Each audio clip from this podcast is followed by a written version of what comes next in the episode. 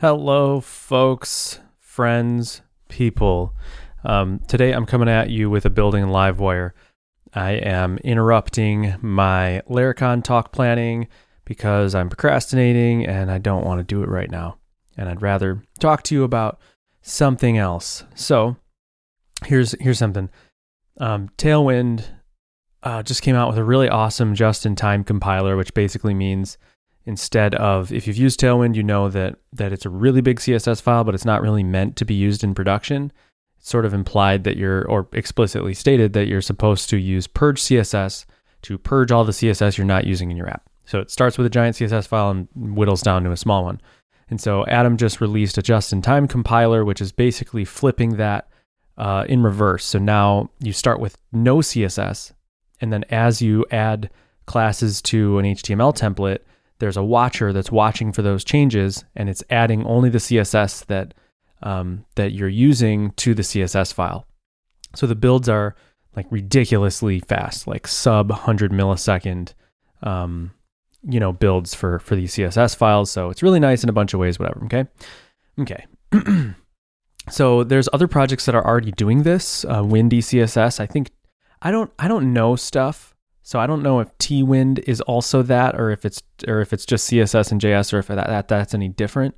But um, Windi and Twind are projects already out there that look pretty established. Like they have like a community, they have active GitHub repositories, they have doc sites um, for their for their projects. So it's really weird because it's like at first I thought, oh, these are just like Tailwind plugins or something, um, but they're not. They're kind of like like competing frameworks. Like if you use Twind, you don't use Tailwind. It's really weird. Um, same thing with Windi CSS.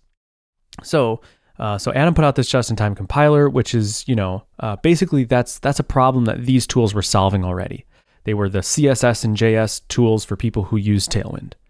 Um, and so yeah, so and and now people are a little bit upset. So the people who created these, and it's not a big it's not a big amount of people, and I really don't mean to highlight this whole this piece of of open source drama, but I feel like I've run into this a bunch and I want to talk about it. It's actually easier to talk about somebody else's experience than it is to talk about your own.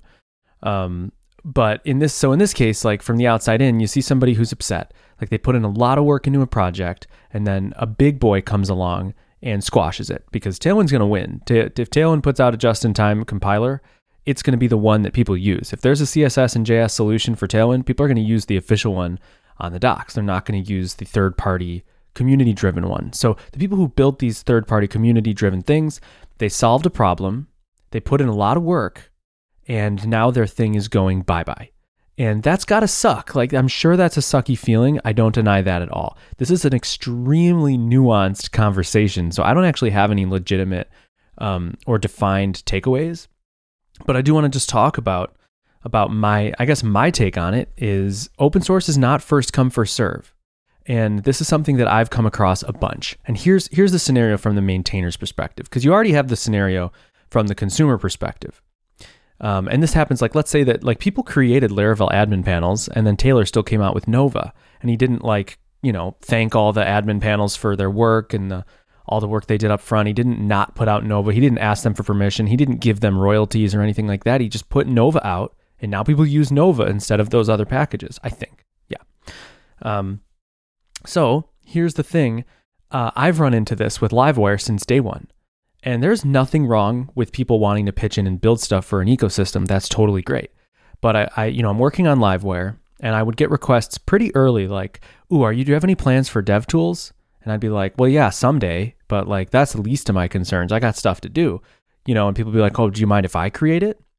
I think a lot of times what people are looking for is some sort of endorsement that that they will get to be the official dev tools of the package so that they don't because they don't want to put in a ton of work and then I put out something and then they get squashed.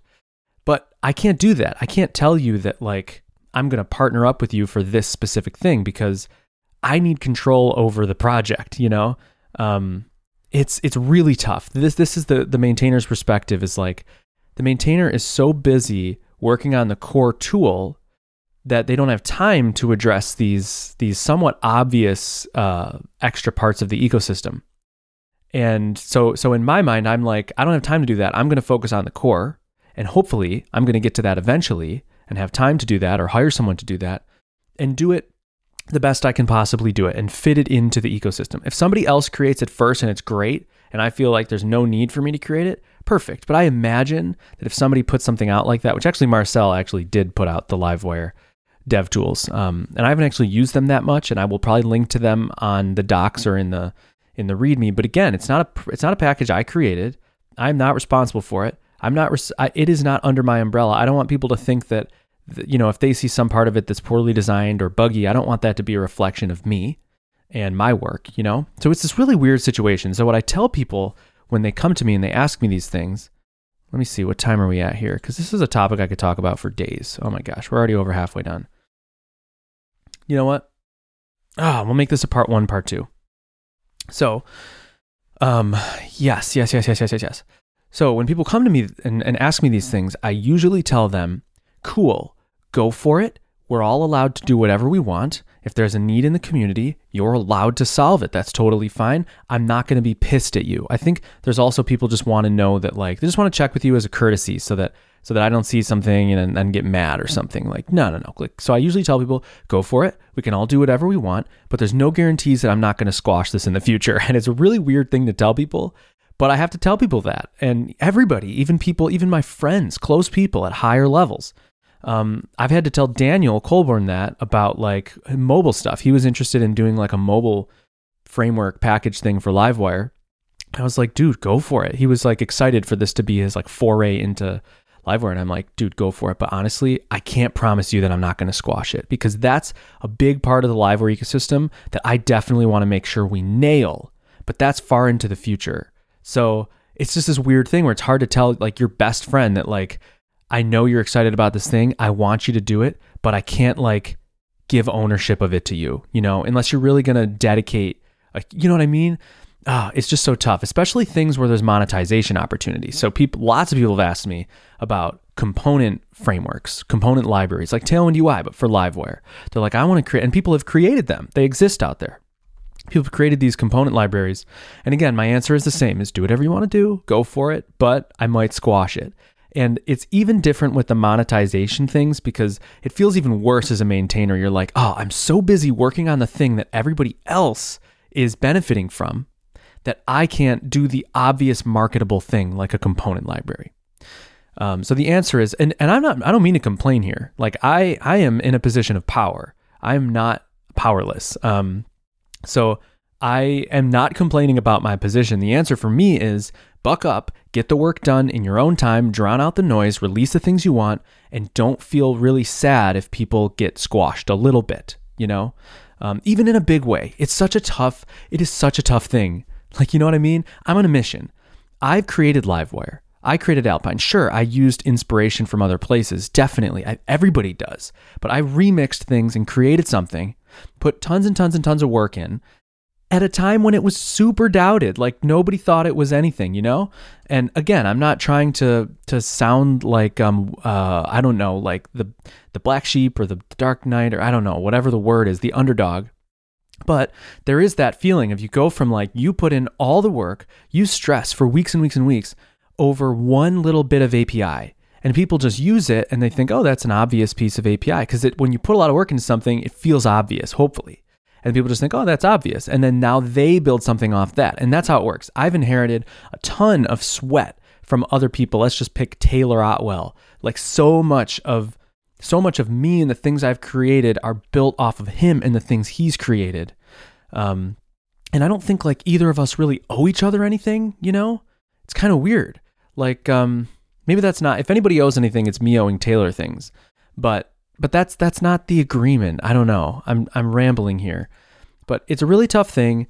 And so when I see something like with this this tailwind thing and this Windi CSS and this person's all heard about it and they're like, "This is ridiculous. The big boy squashes the little guy and they don't take any whatever." And in, in uh, to be fair, in this scenario, actually, Adam did offer the guy offer to collaborate, and the guy said, "No, I'd rather basically compete." And Adam's like, "All right, fine, let's compete," you know. but the dude like forked Tailwind essentially his project is Tailwind. Like all that sweat Adam put into that API, he's just taking, you know? Whatever. And that's okay. That's open source. You can do that. I do think that that is actually low though when you just rip something off. I'm not a fan of ripping things off. I don't think that that's a good idea, but we're at 10 minutes. Let's talk about this in part two.